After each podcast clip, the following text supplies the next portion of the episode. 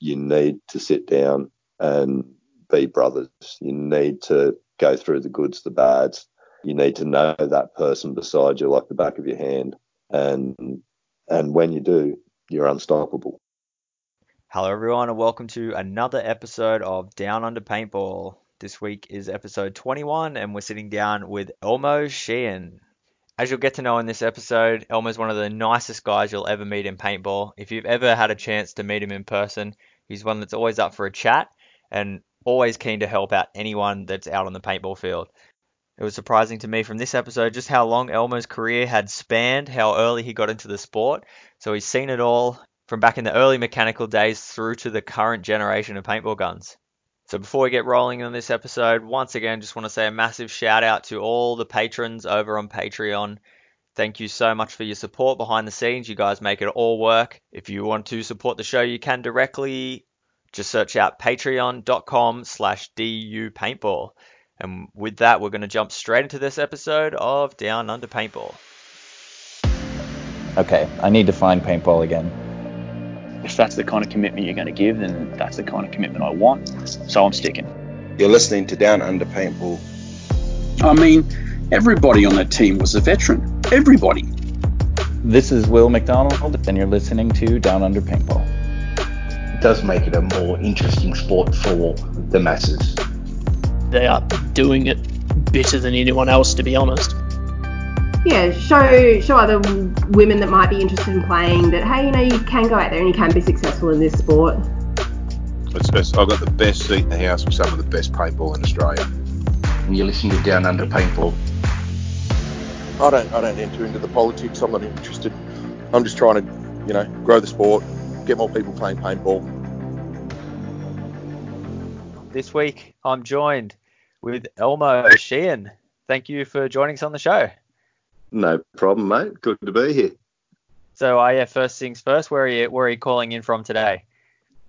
Uh, so, home ground, which is uh, Lithgow, New South Wales. Um, straight over the top of the hill from my home field, which is Hartley Valley Paintball. So, yeah, nice nice mountain bike ride over the top of the hill to get down there and do some training. Or uh, if I go the long way, it's about a kilometre and a half down the road. So, yeah, yeah, cool. So you got your your gun strapped to your back, riding over the mountain. Actually, when I used to work there, we used to um, back back way back in the day. Um, my little brother and uh, in shitters and me, we used to. I remember when we were poor little kids and we lived um, a little bit closer at Mum's house.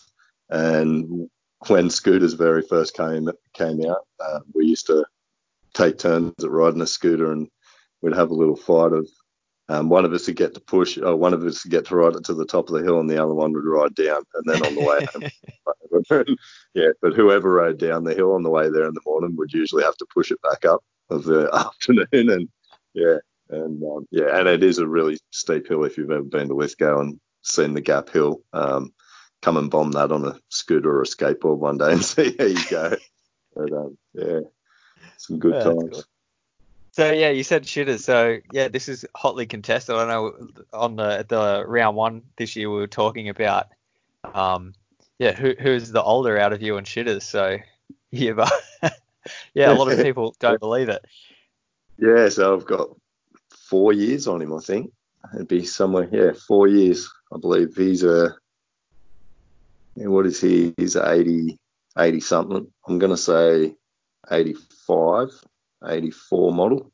And yeah, 79. So getting old there. uh, you're only as old as you are, as, as you act, as Ben says. Yeah. yeah. Uh, only as old as you feel. Um, yeah. Yeah. I don't feel too old at all. I've got another few years left in me. Yeah, nice. So, well, yeah. Speaking of um of back in the day, why don't we we uh, try and we'll see how far back we can go. And uh, how did it all start for you? How did you how did you get into the sport? So um, I've got to say to start off with, uh, if we're going to talk from uh, back in the day sort of stuff and start off from the beginning, as we go through this, my memory is not the greatest at all. um, so any little details I stuff up, we'll, we'll just we'll just add that as gospel. And um, yeah, and it'll be fact from now on. But um, yeah, from the beginning. So um, Chris or Shitters actually uh, started a job at Fireball Paintball. Um, he started He was um, pretty young then. I won't say how old because he probably shouldn't have been playing tournaments at all back then. But um, he was a little bit younger than me, and at and being you know one of four brothers, um, he was the only one that worked there, and uh, close family friends. So one of his best friends um, was Mark's, the owner's um, brother-in-law. Oh, sorry, stepbrother. Um, and he actually went to school with Chris and um, myself. Him uh, did a lot of motorbike riding together and and blah blah blah. And, and of course, he's one of Chris's best mates. Um, they hang out, hung out a bit. Um, yeah, I'll, I, better tell the full story because there was. Uh, it'll give Mark the owner a little bit of credit as well, but uh, we were pretty much little rat bags back then, and um, and Chris was no different. He was probably the worst of a lot of us. Um, but him and his mate, um, the owner's stepbrother, decided to break into the field one day and the canteen and stole, you know, know, probably chocolates and or whatever they ended up getting, probably bags of chips and chocolates. And um, the owner Mark actually found out about this, so he, um, you know, the good guy is, and he really is a good guy. He's, um, I look at him as a second father these days. Um, he sort of told them both that, you know, that there was no way he was going to call the cops on him, on him or anything like that. Um, so he basically told them both they were going to work on their debt, and that's how Shitters actually got his job at the paintball field. Um, and once he played his first game, just loved it, and came home, you know, every second afternoon. I was working as a mechanic back then, so um, yeah, he'd come home and and tell us all about how cool it is and blah blah. And of course, we'd always like growing up in the bush and stuff. We'd always played armies and and all them sort of games. So it was just inevitable that you know, that I was, was going to get down there. And um, I, I remember my other younger brother Alex, who's um, right into uh, I guess like the big mother races and all that sort of thing. Um, he he was like, we can't go down to this place. We're going to get owned by our little brother. and um, yeah, I was sort of like, so Alex, I believe, still hasn't played a game of paintball. And um, this is going back, this would have been about 1997. Yeah. Um, next thing you know, it would have been late 97. Um, I'd quit my I'd finished my apprenticeship. No, actually, it was a little bit later. It might have been 98. Um, and they needed a worker for the weekend. And Chris was like, you know, come down and give us a hand. You'll get paid at the end of the day. Um, and so I sort of, that's how I started down there. Um, I worked there for maybe a month of weekends, so maybe four weekends. And um, Mark, the owner, was putting together a little team to go down and play at an event in Sydney, which I sort of knew nothing about. Um, and so the weekend before the event w- was the first time I actually picked up a paintball gun and shot it at somebody. Um, I'd refed a few times, but I'd never played at all. Um, we had one training day um, down there where I sort of spent all day learning what it was like to get shot by my little brother. Um, and then we went down the next weekend and um, I basically got thrown in the deep end on because we went to the um, Super Sevens Masters, which okay. um, we played. I'm pretty sure back then um, that team that we took down could have still been Jokers, um, or it might have been the very beginning of Firestorm. but um, yeah, I'm pretty sure we're in the pro division, and I remember being in Snake Corner, and I, and this is going to sound awesome for all the new players, but I remember standing with my back to the barricade, um, yelling at the top of my voice. I'm pretty sure they're all on me. Um, and, and a and a referee pissing himself laughing, which I'm pretty sure that would have been blue at the time. Um, but yeah, That's great. And so after that, um, it was just that little thing where, like, I was hooked straight away, and after that, I I just remember like we'd I'd go down and ref every opportunity, and um, Mark the owner was, you know, he's one of them guys. Um, you go in and you put in a hard day's work, and after the day's done, it doesn't matter what happens. You know, he's more than happy to give you as much pain as you want to throw around, and and he's one of them people that's he's I guess he's never really been in it for the money or the business. He's he just loves the sport as well.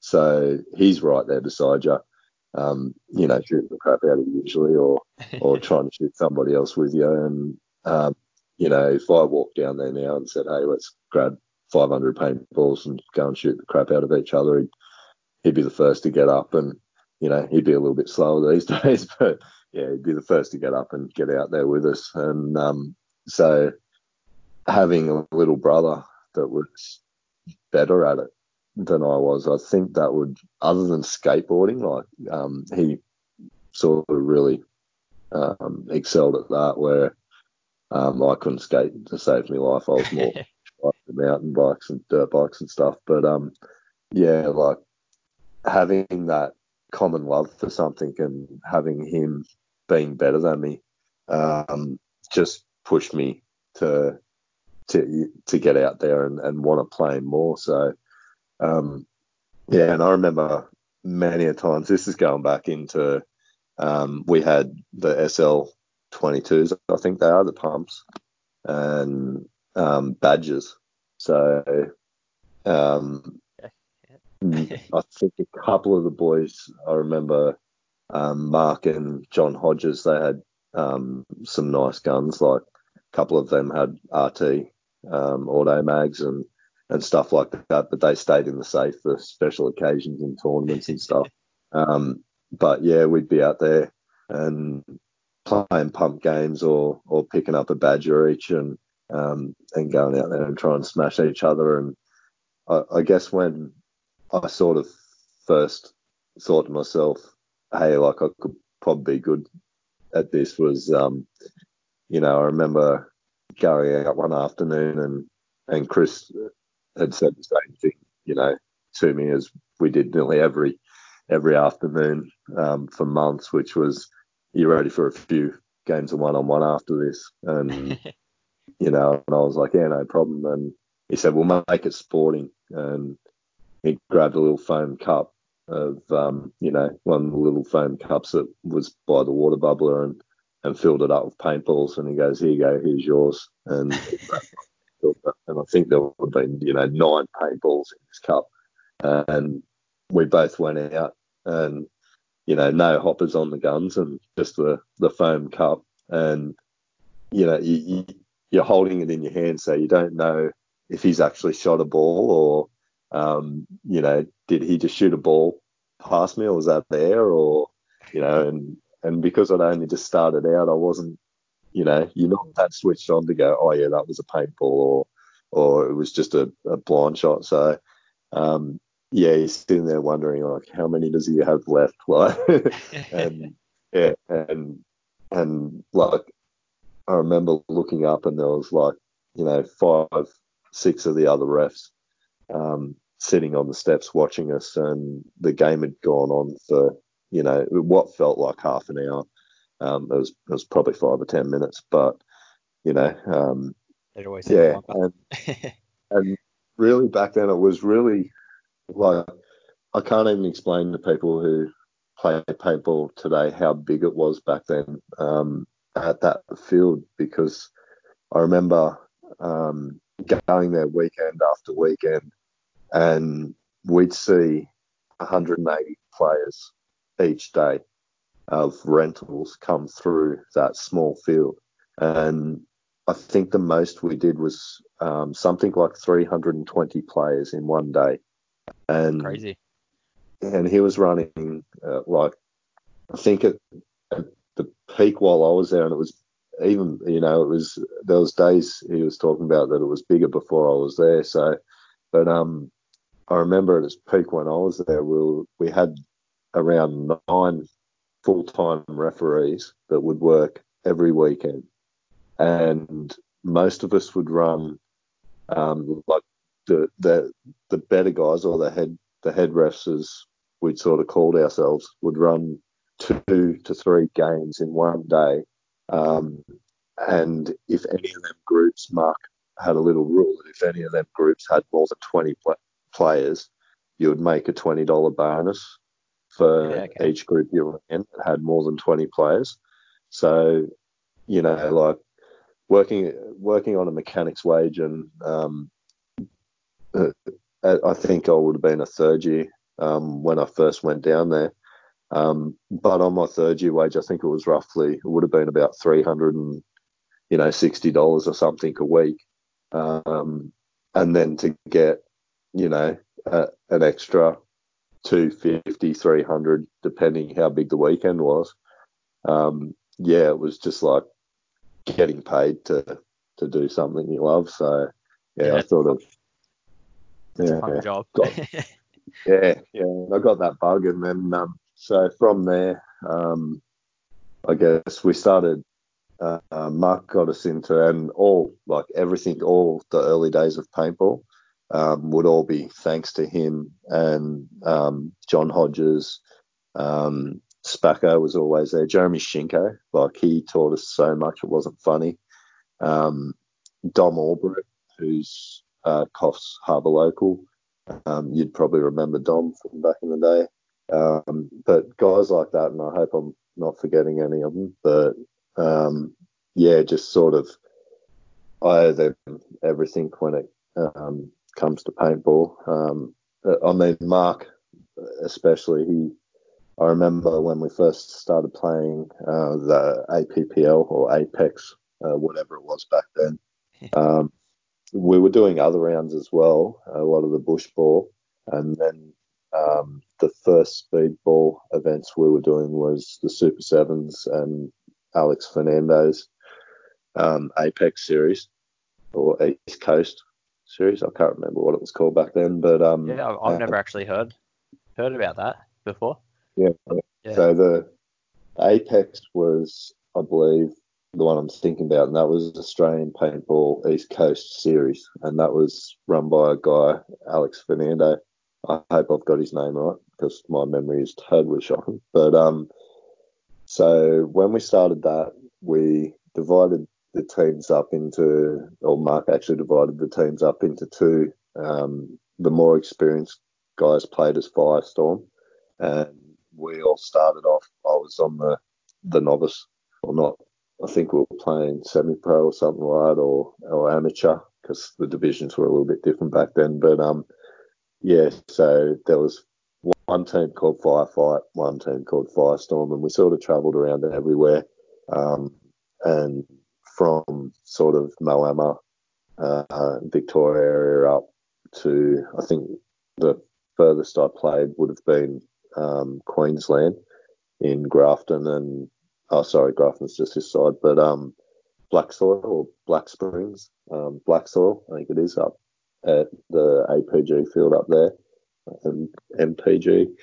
Um, yeah, but uh, going way back, I, I've almost just about to look up at one of the name tags that I've got there from them old ones. But um, yeah, so but that series uh, was pretty much, I guess, like the the Australian standard. Um, anyone who was anyone had to play in that to be anyone really. Um, and we turn up to them events, and Mark would basically, in the beginning, Mark was supplying all our gear, um, the guns, everything. Like, um, especially for us on the on the novice team, um, we had nothing. You know what I mean? Like to get a gun back then was pretty pretty hectic. You had to have a D class firearms license. Yeah, okay. Um, you know, semi-automatic firearms. Yeah, if I had if I had a D a category D license, I definitely would have be uh, buying a paintball gun. yeah, yeah, well, yeah, and it was just it was over the top regulation. The guns, even like I believe still back then, even if you had the firearm license and bought the gun, it still couldn't leave the field. Um, so it was kind of a shove them all in the boot and and try and cross the border kind of. um, yeah, there was definitely no flying overseas with them. Um, there probably was um, later on, but at that stage it was all all pretty tight, and they were classed as a, a semi-automatic firearm. So yeah, it was kind of yeah, like I said, throw them all in the boot, cover them up with a heap of gear, and and hope you didn't get pulled over on the way. Um, a, a lot of the times there was, I don't even think there was paperwork that existed to be able to get them between fields. Um, once you're at the other field, you're fine. You're on a paintball field and you had a paintball gun, but actually traveling between the fields, um, there was a, I do remember a part in time where um, we were able to ship guns and we'd ship them from our local field to the field we were playing at um, to try and keep within, you know, the laws of of doing the right thing. And um, yeah, and you sort of two weeks of getting your gun ready and shipping it off, and then hoping it'd be there when you arrived to play, and then yeah, and then ship it back. But um, yeah, I'm so glad the rules have changed. Yeah. Um, yeah, um, so back then, I actually um, uh, a lot of people don't know this either, but um, Mark, and I don't want to get this wrong, but I'm nearly 90% certain, I'll have to check on this, but I'm nearly 90% certain that he was the guy, and if he wasn't worldwide, then it was definitely in Australia who invented the autococker. Um, okay. Being an engineer, he took a Sterling pump gun and I did read this somewhere, like in a pretty reputable magazine. But um, yeah, he took a pump gun and a Sterling pump and bolted a ram to the side of it, and basically made, um, you know, definitely Australia's first auto cocker. So, um, and then I believe he was approached by a few Americans to sort of sell the idea, and you know, I, I don't know what happened after that, but um, from the feeling I get of who he is, you know, he probably just, you know, said, "Oh, look, this is our stuff, and I don't care. Like, make whatever you want of it." Um, but that sort of inspired me to tone all that coffee gun. Um, yeah. um, you know, it was my first gun that I bought, and this is going to be pretty funny, but um, I remember going to this is you know 15 years, 10 years after all this of him developing that gun that he'd made. Sorry. Um, yeah. Yeah. So he's um, I've gone to Steve Bayless who had the shop in, I'm going to say it wasn't Blacktown, but it was down there somewhere, maybe Rees, not Reesby. Um, but Mark Bayless had, um, well, Steve Bayless, sorry, Steve Bayless had a paintball store in inner Sydney there somewhere um, back in the day, and I actually went down there and looked at a few guns and realised that I couldn't buy a gun too easily. Um, so I bought an auto cocker kit for a PMI Tracer, which is the crappiest paintball, pump action paintball gun you could probably buy. Um, Mark had it, had two or three of them laying around the safe that just never seemed to get used, and they were really light. And um, and I don't know, I just took a fancy to one of them, and basically once I bought the auto cocker kit for it, I think it cost me like $150 back then. Um, Steve basically threw it at me and said, "It's never going to take it off my hands. Um, and yeah, so I I built that thing as my first gun, and um, I remember showing up to a tournament at Paintball Pete's um, when he was at Pete's Ridge there, and yeah, I shooting away on this gun, and it sounded like a 22 but louder, and um, yeah, and just like to get it to not chop paint was a feat in itself. Um, but it had a pretty pretty carrier stick shot, like it would shoot pretty dead flat, and then at about I guess you know 60 meters, the ball would nearly just drop out of the sky, and um, so I'm playing up the back and I'm sort of you know firing a few shots towards my mirror at the other end of the field, and then just walking the gun backwards a little bit and just jagging people out from behind their barricades, and they're sort of looking at me like, where the did that shot come from? like, you know, how come I've been hit on top of the head? And um, I remember Steve Bayliss was actually there, and he walked up to the side of the field, watched me do it, and then waited for me to walk off the field and asked my name and who I was and blah blah. And he's he's like, where the hell did you buy this? And he's holding the gun and he's like looking at it like, what a piece of shit! Like at an actual tournament? And um, yeah, I just looked at him and said, yeah. If you don't remember, I bought that off you two weeks ago for like 150 bucks, and he's like, "Oh, right, oh, right, yeah, no, no, yeah, no, that's good quality product." Though. but um, nah, and yeah, so that was my first um, gun that I owned. Of course, I really didn't own it. I only owned pieces to it, and um, like I said earlier, we couldn't really weren't meant to take it from the field at all. Um, but yeah, so that was that was kind of where I started out. Have you still got it? Um, I do still have pieces to it. Um, it is still somewhere down at Hartley. Um, Mark's sort of gone through that many guns. He's got you know, like any paintball field, he's got a couple of shipping containers that are just um, full of old parts and the old guns that have never left the license.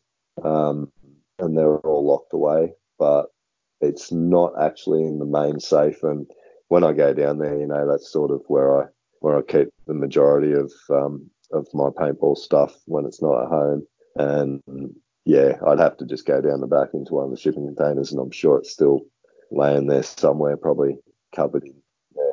But I've, I've actually found a bolt for it the other week going through my toolbox and yeah, just brought back old memories of yeah, because um, they actually have a they have the slide on the side of them um, opens up into the breech.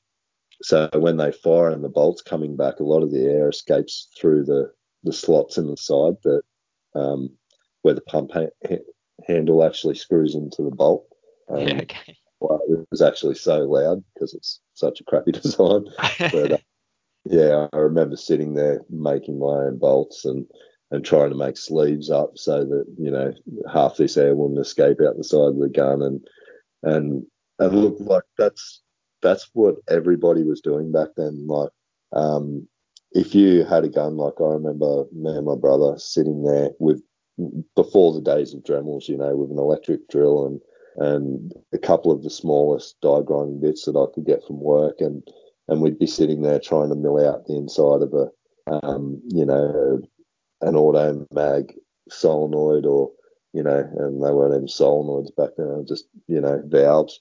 So um, yeah, you're trying to mill them out and trying to get more air capacity in certain areas and make air flow better in other areas. And I certainly didn't do as much of it as Shitters did, but um, yeah, I remember that kid just sitting there for days trying to figure out how to get his hopper to shoot quicker or or you know how to get the gun to be more consistent and um, yeah and then of course we went from CO2 to air which just made a yeah a massive difference and um, yeah and I think and back then as well we sort of um, once we'd played for a few years, the team um, sort of got approached by MacDev in the very early days of them just making um, regs and and stuff like that. So that really helped as well. And yeah, like the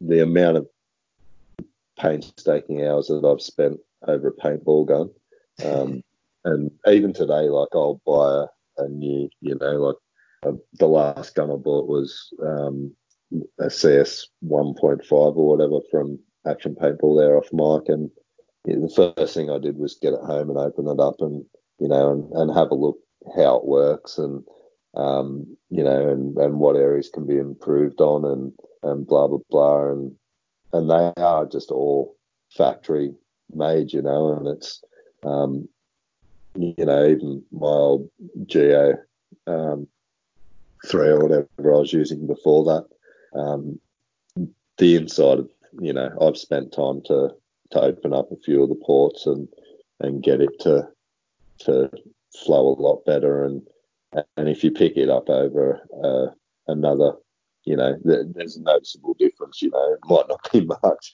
um, but in my head it's like I've added my little touch to that gun and and made it better somehow. But you know that that's part of the game for me is um, yeah is like working on the gun um, working on your skills and and all that. It all comes hand in hand. So yeah.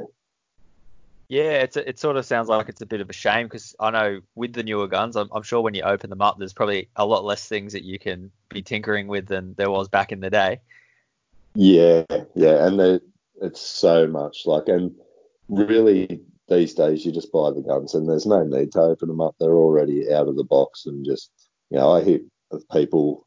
I, I guess these days it's the same, but people are a little bit more tech savvy these days, and they're like, "Oh, I, have changed the solenoid um, dwell or, or whatever," and and it's sort of more on the board of programming than you know actually getting inside the gun and and doing little things here and there. But um, I guess from my point of view, um, especially having a mechanic um, background from my early days, um, I was at the time I did my apprenticeship and then I went into building high performance engines. So um, I like have always just loved turbos and I've really good understanding of like there's not much I'm good at, but airflow principles and um, and the way that I guess air works in different situations. I sort of have always had an understanding of it, and I was never really taught at I've just always been able to sort of picture, you know, in my head how it works and and why, you know, uh, why air spins quicker in the middle of a tornado than you know um, inside it. Like if you've got an exhaust pipe or whatever, and you tornado that air, I've I've always been able to see why it travels down the pipe quicker than um, than air that's not turbulent or spinning. And um, yeah, and and when I look at a paintball gun, um, to me it's just like it's it's all valves and it's all airflow, and so I always, you know, even some days I'm like I could make that better than, you know, than the guy built this. yeah, might might just be a little bit, um, yeah, over overconfident there, but um, yeah, and and like you said, these days you pull them out of the box and they're just so on point. Like, um, yeah, if we could ever imagine that, you know, I'd be able to grab a CS and um, have a gun that shoots like that, or even a Luxe, or you know, it doesn't matter what you really shoot these days. Um, out of the box, they're just they're brilliant compared to what we had back then. So yeah. Yeah, yeah. Well, uh, I guess like you'd be pretty happy with the resurgence of the mechanical uh, division, if that's sort of like where you uh, where your interests lie with with the guns like that. Because I know those guns you can really, when you get them singing, they're uh, they they can uh, like yeah, you, would be surprised at the mechanical some of them, the speed that they shoot. Yeah, yeah. Like I've actually um, well, mine shoots a little bit too high BPS for it to be allowed that mechanical division. So, um, but you know, it's uh, so I um I have an auto mag that's got uh, it's uh, I can't even think what the back's called anymore. It's not the response back. It's the um, totally lost my mind. But it's um basically the valve where you, you half trigger it and it just sits there and rocks on your finger and um you know and just order. trigger. Pretty much, yeah. Yeah, yeah, okay. Yeah. But it's actually the back valve. Um, Yeah, the- right. It comes with that gun, uh, with that back valve and the um, and then the trigger kit that goes with it. And um, yeah, it's just I think last time I checked it was like 36, um, around 36 balls a second. For a mechanical gun. Yeah, and I took it down to um, the 10 man. It might have been 26, uh, you know, but I took it down to the 10 man and um, opened it up and said to Mike, hey, you reckon I can have a run with this today? And he's like, wait a minute, give me a look at that. he's like, no, no way. I'm like, but, you know, at the moment it's so poorly tuned that it's chopping every second ball out of the breech. Like, way I see it, it's a disadvantage. And, um, and really, like, yeah, I, if I had more time, I would love to sit there and play with that gun and get it just, you know, just off its guts. Um, but at the same time, it's exactly like we just finished talking about. It's just so easy for me to set one of me um, Eclipse guns on five balls a second and, and go out and know that that ball's going to be straight. And, you know, um, it- back in the day of playing with the auto mags and, and that, you'd pick a gun and that would be your gun. And after, like, no ball ever went straight. There was no such thing as a straight ball. Um, every gun had a different characteristic, and then after that, the like not only that, the paint had different flight as well. So um, the the worst paint we're shooting these days is still much better than the best stuff we were shooting back then. And basically, it got to the point where teams and especially us, like we wouldn't tell people this um, back then because it would be, you know, giving away our secrets. But um, where today we want to paint up in the cars and stuff, back then what we'd actually do and um, Mark had actually built a rotisserie um, and a drum, and we'd spend most of the morning cleaning the paintballs, putting them into this drum, which just slowly rolled um, the, the paintballs around for two hours, and basically just to get the paint to be more even inside the shell, um, so that it basically so that yeah the the air bubble was in the center or or closer to because you'd get this paint that was just so thick and it would all be on one side. So you could literally um, grab a handful of this paint put it through a hopper and get a five meter spread at like you know at, at a couple of meters Yeah. and um, and after we'd rolled it um, we'd find you know it was just so much better um, so yeah, like I don't even think anybody knew back then that we were doing it. Um, a couple of teams caught on after a while and and started to um, sort of do the same thing, um, even just by rolling the boxes. Like a lot of teams would just get a box, sit it there, roll it onto its side for five minutes, roll it onto its top for five minutes, and just slowly roll the box um, over a couple of hours during the day, and even that would help. Um, but yeah, like we're just so spoiled. And to think back then, we were paying like 25 cents a ball, pretty much. like, It was just like, yeah, it was. I was so glad that the guns couldn't shoot any faster than they, they could because, yeah, we just have no money otherwise. Yeah, and, and you know, with that auto mag, like obviously it's got no eyes, so if you're shooting 30 or like 26 balls a second, none of the lo- none of the hoppers would have been able to keep up with it back then, either would they? Yeah, no. So um, even with the view loaders and stuff like they were just a agitated hopper and um, yeah, so you'd have to two shot stop, two shot stop, and you'd get a quick burst of three or four, but then you'd definitely be giving it that little shake. And you know, it was sort of part of the game to take them three or four shots and then and then give the gun a little shake. Um, later on, I remember um, when we went to the electric guns and um, the Hoppers had a you know a pretty hard time keeping up with anything at that stage. Um, and when they, or we actually started off our first electric guns that um, that we personally or that I personally used was the um, the early model shockers, um, the big bricks we used to call them. Yeah. Um, Is that the shoebox shocker that a lot of people talk about? yeah, yeah. Yeah. So uh, they were just oh, massive. But uh, in the early days, um, Shitters actually invented, um, uh, I guess, an add-on to a hopper, and he actually had um, off the back exhaust port. So there's a little exhaust port off the back of them that vents the exhausted air from behind the bolt um, to to shoot the gun. Um, he run that to a little pressurized solenoid inside uh, an added piece that he'd put on the back of his hopper. And at first, I think at first he was agitating the balls with the air, like triggered off the air that came from that exhaust port.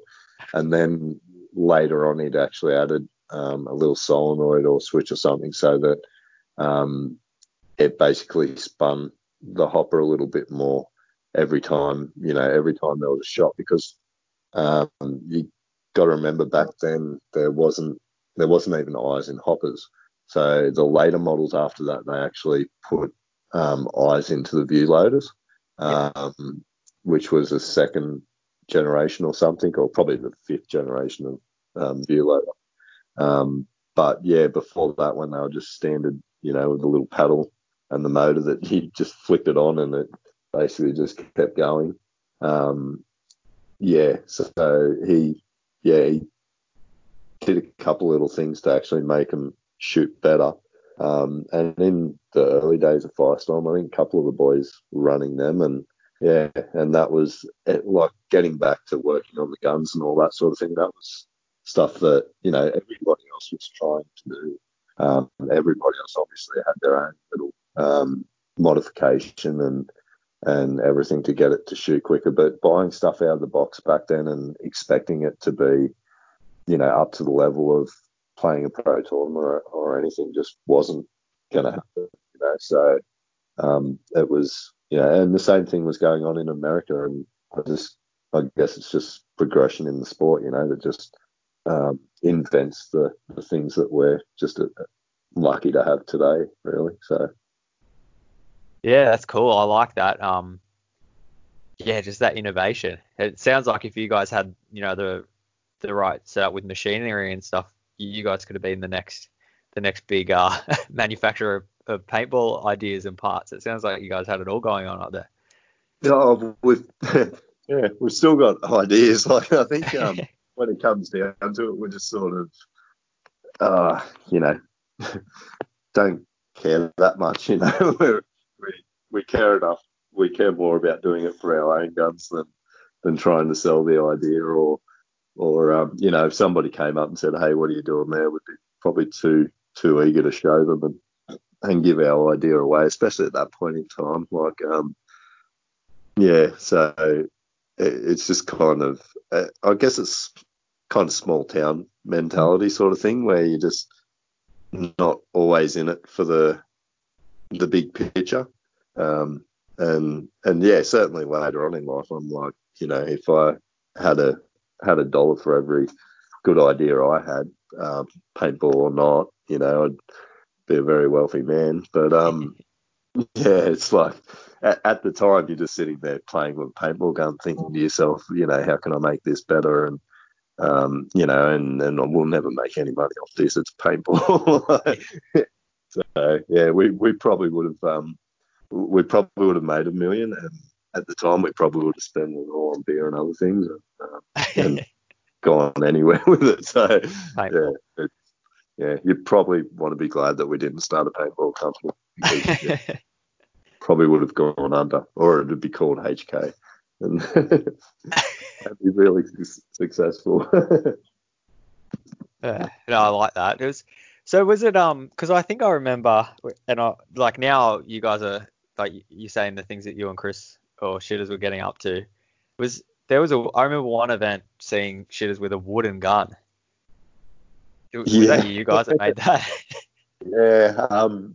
So that yeah, that's um that's going back a little bit, but yeah, yeah, he was up for anything that kid, and um yeah, any way that he could like make something and try and think it was better, or you know, even if it was or wasn't, or yeah, but um yeah, uh, and I think a lot of that goes back to when we were kids, and um you know, I remember real early um, memory that I have of growing up, and the old man had spent, you know, two or three days in the shed making us all guns, and um, of course we're across the road in the paddock, um, playing armies as we used to call it, you know, shoot 'em up or or cowboys and Indians or whatever you you want to call it. Every kid had their own version. Um, but yeah, we had the police rock up and um, basically, you know, a couple of the neighbours had called the police because, you know, I was running around with a double barrel shotgun and, and Chris had this M16 and, you know, my other brother had this long rifle and, um, you know, and, and the cops walked up to us and even when they took the guns off us were like, you know, um, still thought they were real guns until they actually um, held them and then looked down the barrels and could see that they were just, you know, pieces of pipe. Um, yeah, but and, so yeah, sort of, especially growing up, I guess where we did and and how we did, we even if we wanted to, we didn't have the money um, to go out and buy all the latest gear, and it, a lot of times we took pleasure off um, I guess showing up to tournaments and having nothing and having Mark give us, you know, what he could and and spending the time um, that we could to to modify or or improve on the nothing we had and beat a team that had just, you know, basically showed up with all new equipment or um, or even, you know, nobody had all new equipment back then, but there were definitely teams that um, that had the best of the best. Um, and took pride in showing up and and beating them with with anything we had. I still that's one thing that I'll never let go from the sport. And I hear people say constantly like there's a couple of things in paintball that and I'm not saying I don't agree with it, I'm not saying that it's wrong or anything like that. I'm just saying it's my point of view. And one of them things is like when people go, "Oh no, that's my gun. You can't use it." Um, like I will hand my gun to anybody that's gun goes down. Whether you know I've gotten in trouble off my own team for going, "Oh yeah, here's a gun. You can use it." Oh wait a minute, you're playing us. Like cool, whatever. Um, you know, and at the same time, being like I nearly fell on the ground and laughed my ass out um, when I, you know, met actual pro players. And the first time I ever heard somebody say, I can't use that, I'm sponsored by insert any major gun manufacturer's Yeah. name here. You know, I was just like, what the fuck? like, I nearly lost my shit. I was just like, bro, like it's a gun, pick it up and use it. Like, um, yeah, and you know, and not taking anything away from them people. Like, um, I think it's great that that um, big manufacturers support players and give them sponsorships like that. Um, you know that that's awesome, and I and that's probably why I've never had um, a sponsorship like that. I've had an opportunity, um, and you know, and my statement was as long as you know I can pick up any gun on the day and just shoot it. Um, and of course, it doesn't go down well with everybody, but it's that's just my attitude. And to me, it doesn't matter what gun I have in my hand. It doesn't matter um, whether I'm about to get shot or it's all the fun of going out there and just um, giving it the best of what I've got. Um, you know, I think you've noticed on the field. I think everybody has that. it's really um, out of character for me to just walk off the field after I've been shot. Um, I'll spend the time to go, you know, good shot. Um, ninety percent of the time, my attitude doesn't change, and you know whether I've been shot or whether I've just shot somebody, I'm sort of, you know, still in that same. I just got to play paintball and I'm ha- happy, and so um, a lot of people see that as not giving a fuck. I guess is Yeah. an easy way to put it, but Yeah. um, but I put it as you know, as like just the love of the sport, and um, and of course I always want to be the guy that's walking off clean and you know and putting pain on people, but it, to me, even like especially it's amplified when I'm playing with players that haven't played for so long or players that look up to me and sort of go, oh, like, you know, he's a great player. And I've never pictured myself as a overly great player. Um, I think that I don't go too bad and I have my moments, but um, when somebody like that shoots me, I go out of my way to walk up to them and you know, and go, great shot. This is where you got me from. And the amount of times that people just look at you and go, what? I, I actually hit you. Like I didn't even see where that shot went. And you're like, no, when you, you know, when you hung out and you let them three go, that first one was dead on point and it just took me head off. And, you know, that's, that means more to me than, um, than anything really. Like, um, just being out there and, and getting to shoot people and you know and and getting shot by people um yeah i sort of yeah I, that's one of the best parts it's it is the sport for me so Yeah, and it's good to see. Um, you know, it needs to be like that. There is, uh, you know, I, I was one to always take the game pretty serious, and um, yeah, you know, I wouldn't be lending my gun to opposing teams, and I I was controlled of what guns I could shoot and stuff like that. I was sort of the the other side of the coin, but it was good to see that there's people that still were just out there to have fun, and that showing other people that it is a fun sport. That um, not there's not just one way to play paintball. Um, so I like that. Uh, I just I've always enjoyed watching you guys out there and, and doing things like that, like shaking hands when the guy bunkers you and you saying good job and giving him a pat on the back. Like, um, yeah, yeah, having a good laugh about it too you know Yeah. that's um but uh, and i've been on both sides of the coins you know i've played on teams where um you know you you're in the shit big time if you've lent that gun out or even spoke to an opposition player. Um, and, you know, and I've played on teams that, um, you know, that don't care.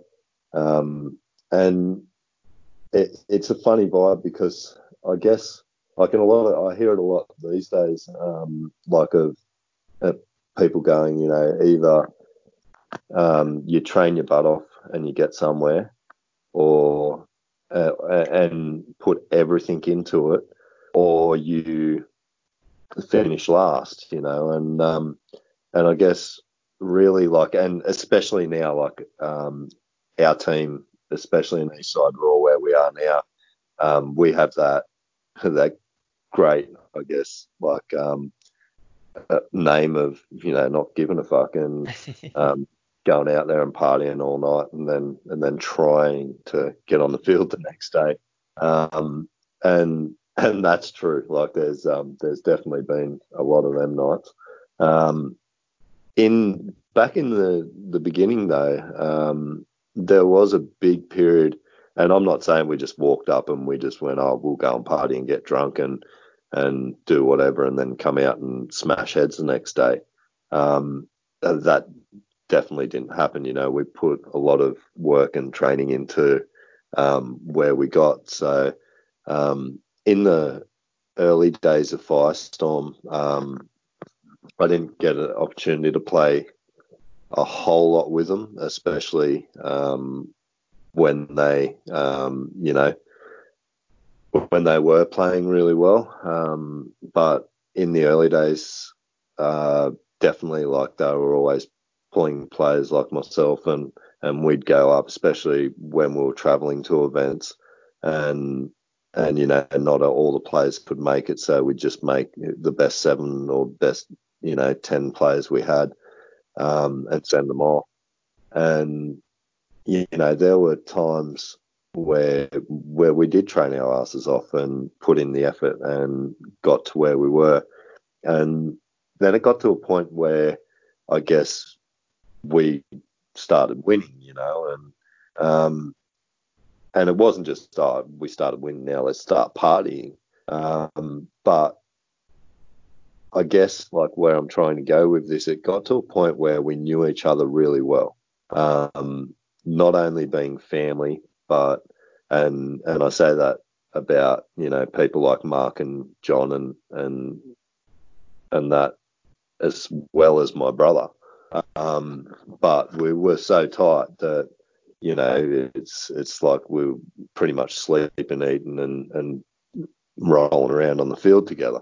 So um, it got to a point where yeah, we were going out partying, waking up in the well, sometimes not most of the time, not even sleeping.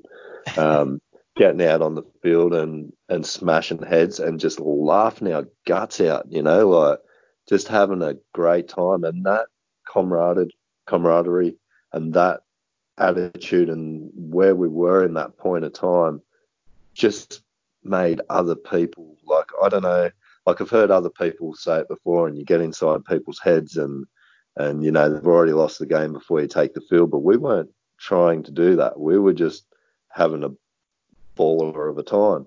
And you know, and to look back on some of it, like I said, I, you know, only only got to play a couple of years and only a few tournaments here and there with them, um, but always been around and you know, and and and playing on weekends and and bush ball events and all that sort of stuff. It just got to this point where, yeah, like it was we were trying to outdo each other and see who could, you know, get the most fucked up and then go out on the field smash the most heads the next day. and yeah, and and laughing at the guy who's sitting there throwing up in his goggles because you know because he's weak, you know, and um and it's you know I I don't I don't think that's a way to win. Um, but you know, but once you get in that that rhythm of you know of knowing the person beside you so well um you know like that that is really important in a team and you can have five blokes that are better paintballers and or seven blokes back in the day you know that are better paintballers that have trained harder that probably deserve it twice as much but don't communicate or you know, or um, or just make a couple of silly moves. And I guess communication being the big thing. Um, without that, and and you know yourself, paintball is communication. Like it's pretty much the whole the whole game.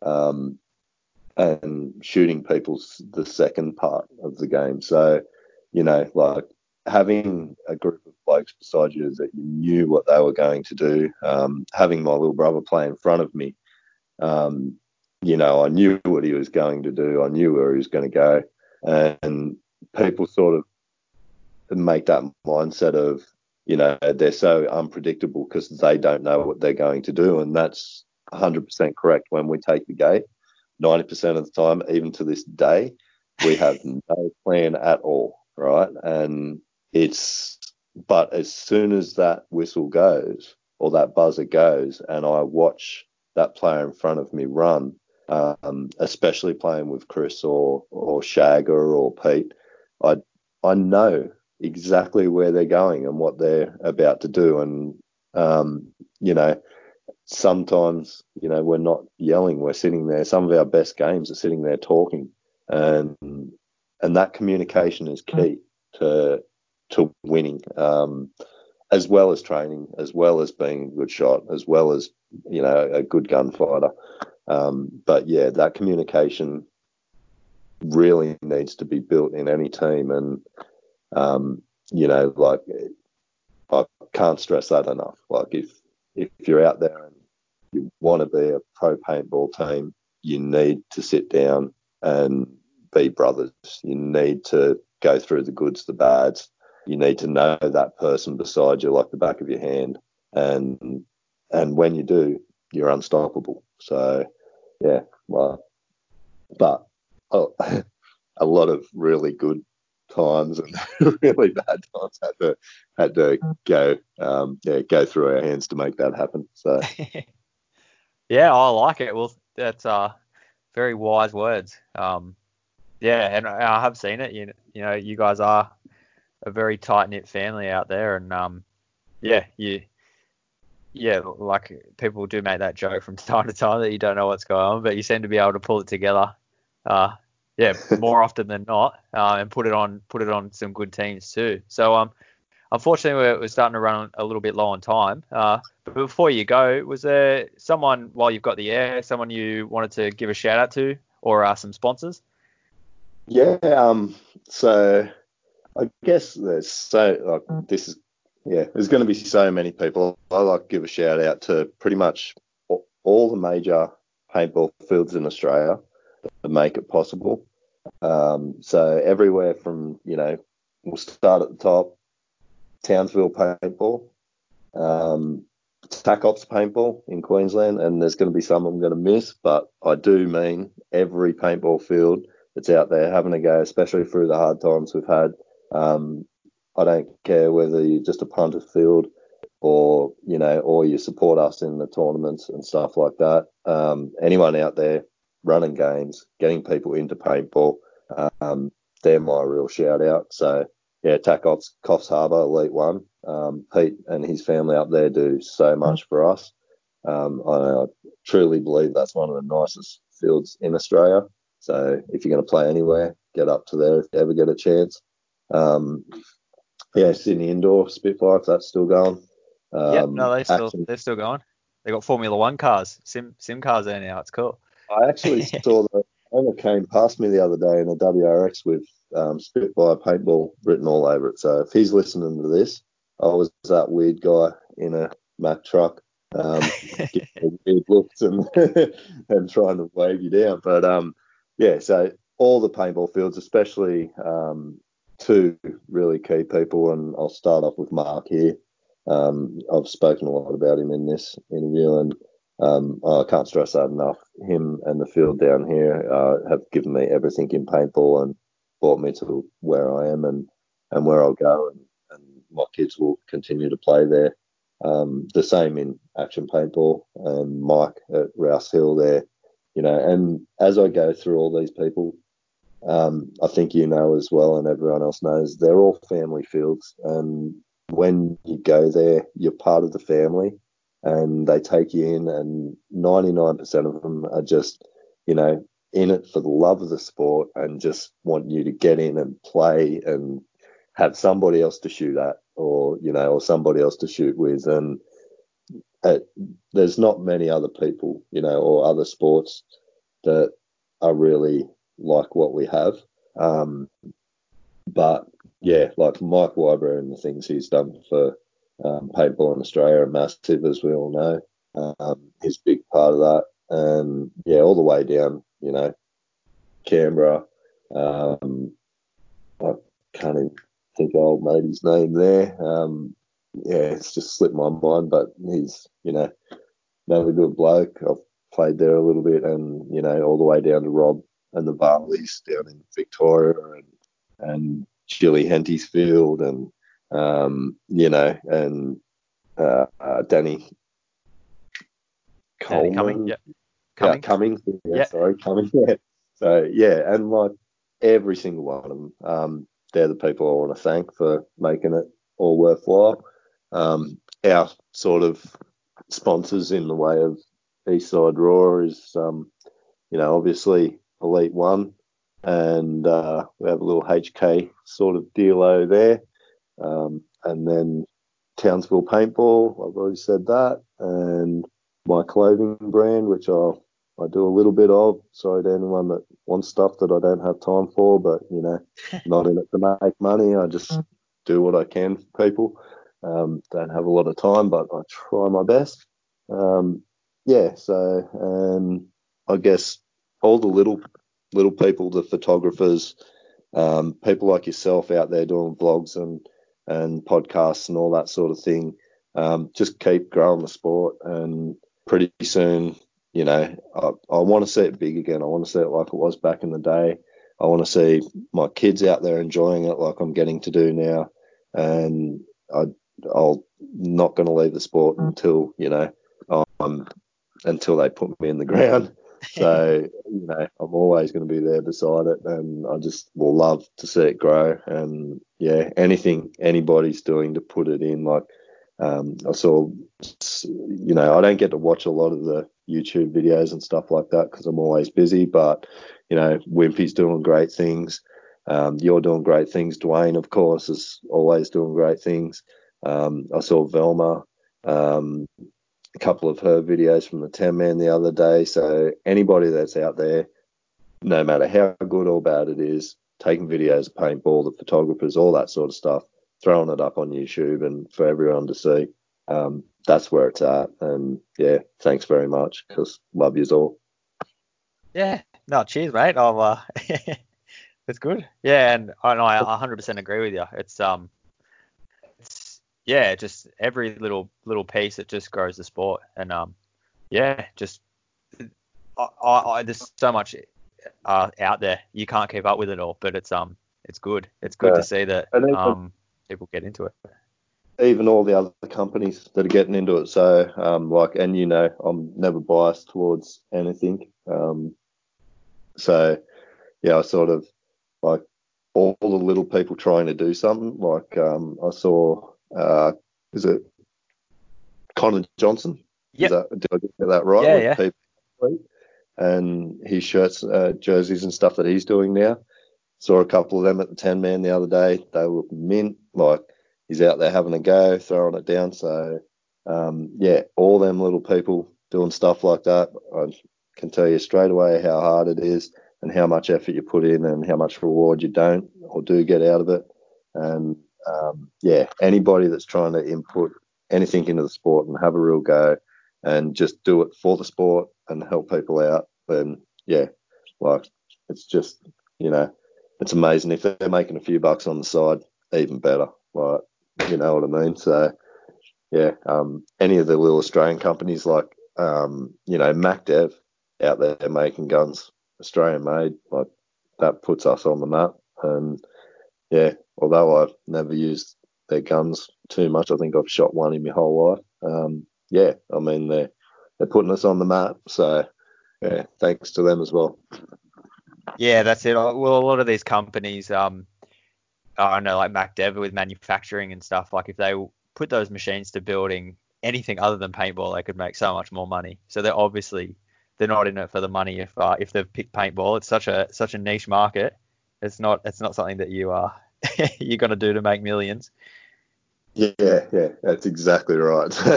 if you're in paintball, you're um. I remember back in the day they used to say uh, if you're in the paintball scene, you're only in it to launder money that you've made from somewhere else. But, um, these days, it's not even that. These days, you're just in it to throw your money up a wall. So, um, yeah, I've done a lot of that, and it's been worth every cent of it. And I'll do it all over again ten times if I could. So, yeah, I think um, you know, living where I do, you know, like um, I almost own my house where I am, and I was sort of lucky to to get in on that. And and you got to realise, you know, I'm over 40 now, so most people my age nearly own two houses and have their lives figured out.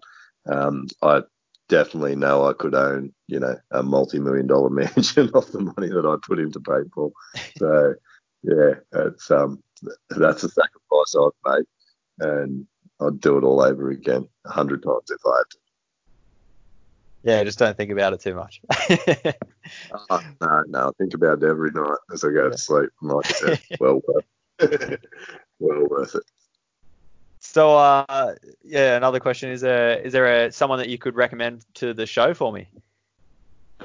So yeah, we talked about this earlier, and I um uh, so many people. Like there's so many stories I want to hear out out there of um, people in the sport.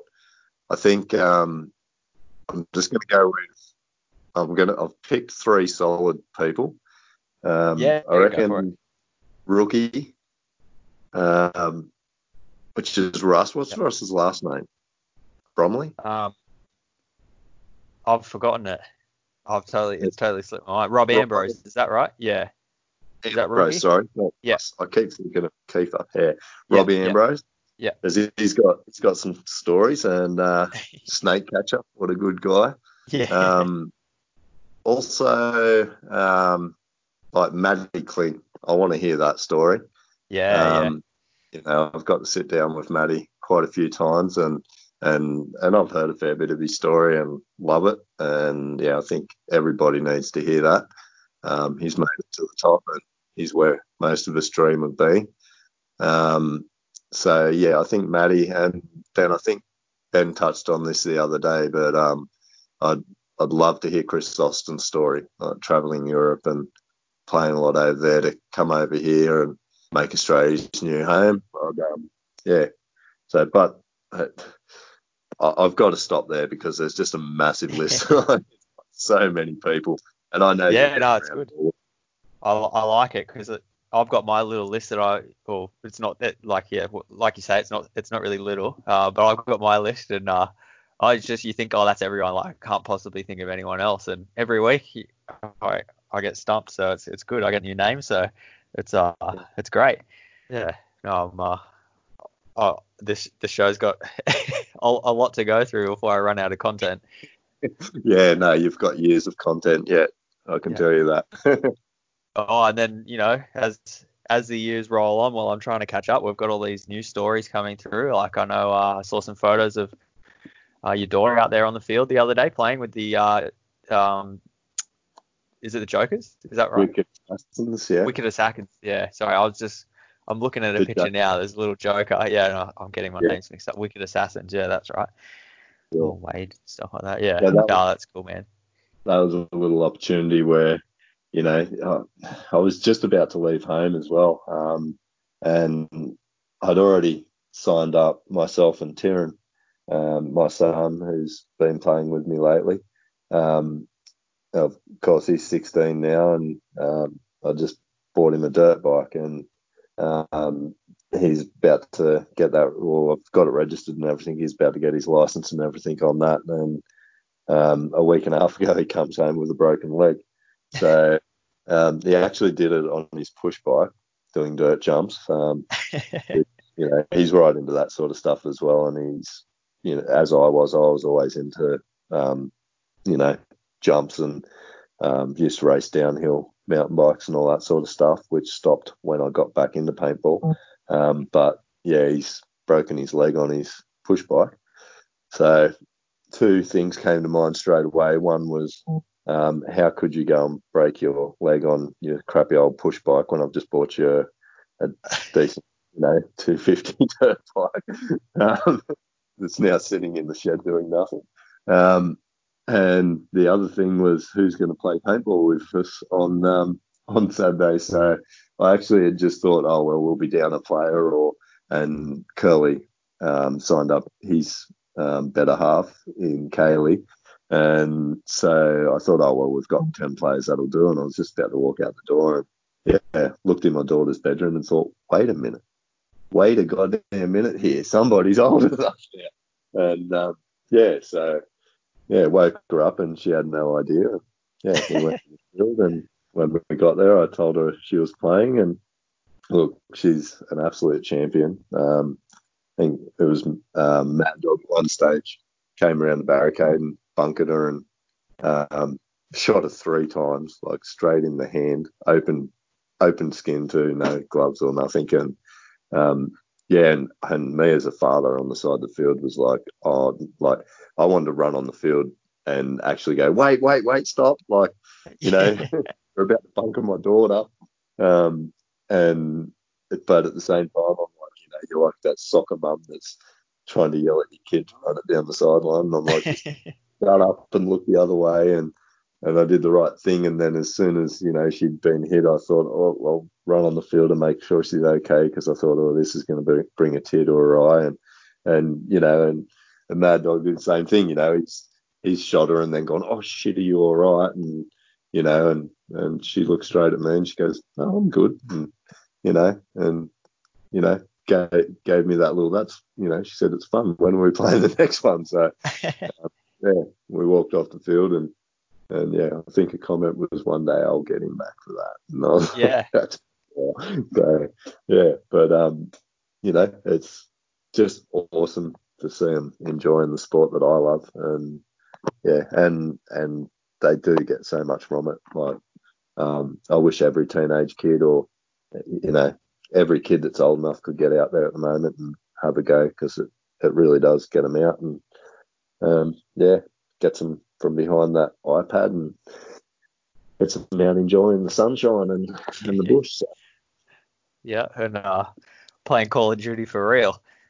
Yeah, yeah, and like, like, I said earlier, you know, we all had our our own little um, name for for cowboys and Indians or or armies or whatever it was we called it back in the day, and the only difference was that I guess out here in the country that you know we have hillsides and and a lot of bush to run around and um, blah blah. In saying that, when I was living in um, growing up, living in West Hoxton and that on the farm, we did the same there. So um, yeah, every kid, it, it's born into every kid, and um, you know, while it's not exactly fun to shoot people, when you can shoot people with a paintball gun and go and have a beer with them later, or sit down and have a chat about it later and have a laugh and a feed, it's it's the most fun thing in the world to do. Yeah, and it's it's a very unique thing. That's I grew up doing the same thing out in the bush with uh, my mates. I was with sticks and, and pegging rocks at each other and stuff like that. So it's a, a little bit safer with a paintball gun, I think, than some of the things yeah. we got up to, glove guns yeah. and all that kind of stuff. So yeah, yeah we used to go to a mate's property and um, yeah, and we had slug gun fights. And I can a couple of times being there. You know, I only had to do it once, but I remember um, a couple of the boys with the needle nose pliers digging digging slugs out of their legs and stuff. yeah, it was um, yeah, I, I, was a better shot and a quicker runner than some of them. Maybe that's where I got all my skills, but yeah. but um, no, it's like I said, it's just so much fun. I can't get enough of it still. Yeah, well, it's it's great, and it sounds like you've had a a good career and stuck stuck pretty true to you know what you've uh what you've always gone out there to achieve. And like still you guys are um, out there putting it to the teams that are uh, have all the gear and um, you know fly, flying the banner of these sponsored uh, games and and doing like what you say like um, really taking it serious. And and you guys are out there having fun and, and still putting it on teams. So it's it's good to see. Yeah, and um, not to you know not to put a a dampener on any of that either. You know, last year we took it deadly serious, and yep. that was one of the that was one of my um, goals. People sit there and say, you know, oh, it's hard not to win without blokes like you know the Simpson twins and Jared, John, um, great players in themselves. If we went out there and um, you know and went, oh, we're going to get drunk and party and not have a plan, like um, you know, like we have been doing, um, you know, there was there would have been no win, and we would have just been letting them down. Um, so yeah, that was that was one of the things, one of the whole reasons as a captain that I did that last year. Um, was my two main reasons were just to prove that you know we can be serious, um, and to prove that we could win the series with only using Australian players. And you know, and the skill is here and the talent is sitting here. Um, it just takes that, you know, getting them together and getting the team um, to bond. And you know, like if if you had asked, um, you know, Carl's pretty easy going, but if you had asked Ben at the beginning of last year if we would gel as a team, he would have had doubts. Um, you know, as soon as we had our first training session and we sat down and and uh, you know it was made really um, aware, especially by me, that we were in for the long run, and we were there to do everything we had to do to to win the series, then yeah, like um, it, it, and it wasn't until like the second event that we actually started to to gel as a team. Um, you know, the first event was just a fluke that we sort of even placed anywhere. Um, but once we started moving as a team, and now, you know, and now we're some of the best friends, um, you know, blokes could ever find. And it's, you know, we're all, uh, that's one of the great things about paintball. We're all from different walks of life. Some of us have drastically different views on life and, and life experience, politics, whatever. But in the middle, when we're on the field or after we've been on the field together, um, and especially with me, if you play on the team with me, doesn't matter where or for how long, you're pretty much one of my brothers. Um, and like, not to make this segment any longer, but right. I take that way back. Um, one of the key moments I have in paintball is I was playing uh, a Super Sevens event. Um, we ended up winning, but um, it was in Pro Division. It was for Firestorm um, back in the day, and we were all using shockers and the blow up bloody pieces of Velcro running across the field to each barricade that yeah, you weren't yeah. over. And um, I remember Shitters playing in front of me, and he'd moved to a barricade that was like, you know, as he does and as he did back then, a lot better than he does now, which was, you know, him having to hold his asshole for 50 seconds and not move or he'd be shot. And there's three guns on him and there's a guy trying to run him down. And we're on the Dorito side. And I remember coming out on the tape side, watching this guy about to step out and run down my brother. And I'm like, no, you don't. And mm. then, you know, I sort of, he shot me back in and I was behind my barricade, not being able to see, thinking to myself, he's about to run down shitters, you know, like he's about to get shot. And something in my brain, like me and shitters, you know, we're very, if, well, everybody knows us, so we're pretty against each other, you know what I mean? We're not the best of brothers. We, we love to hate on each other, but we love each other to death, you know what I mean? Like, um, and, and that helps the competition. Um, but if you were to pick a fight with him, I'd be like, yeah, cool, like, this is going to be fun. I would never stop him and go, I'm here for my brother. You know what I mean? Like, I'd watch him get the shit kicked out of him, and then if you know if anything was unfair, I'd jump straight in. But if it's all fair and whatever, I'm not jumping in for my brother. He's big enough and not big enough for himself. Um, but so I'm sitting behind this barricade thinking he's about to, you know, bunker my brother, and something in my head clicked, and a little voice, so to speak, sort of went, "No, you fucking don't." and if anyone's going to bunker him, it will be me. And that was a massive turning point for my game. I went from, you know, playing paintball going, oh, oh what can I do, to going, you know, this mentality of you do not bunker my brother, not while he's in front of me. I'm not going to let that happen. And, you know, and of course I, you know, came out on the field side and, you know, shot a few paintballs and then went back onto the tape and, you know, and held that guy back. And there was no way he was getting out of his barricade. And of course, shitters lived there and killed probably everybody on the field. And, and then next thing you know, um, we won that point and went on to win the day. But that mentality of that is my brother, that's what I take to every game that I'm playing. If you're in front of me, that's my brother in front of me, that's my brother beside me. And, you know, and you better bring your shit if you're coming to get him. You know, I will be shot before he will be. So, yeah. And, you know, and that's the mentality you've got to take on the field. If, you know, no matter how drunk and how late you've been up the night before. yeah, I like it.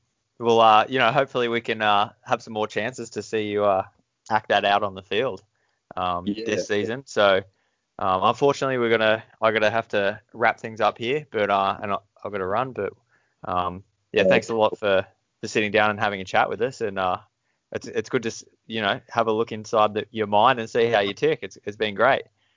Yeah, no, thanks very much for asking me to do it and been a pleasure. And thanks very much for doing all you do, Scotty. Keep it up. Yeah. I love it.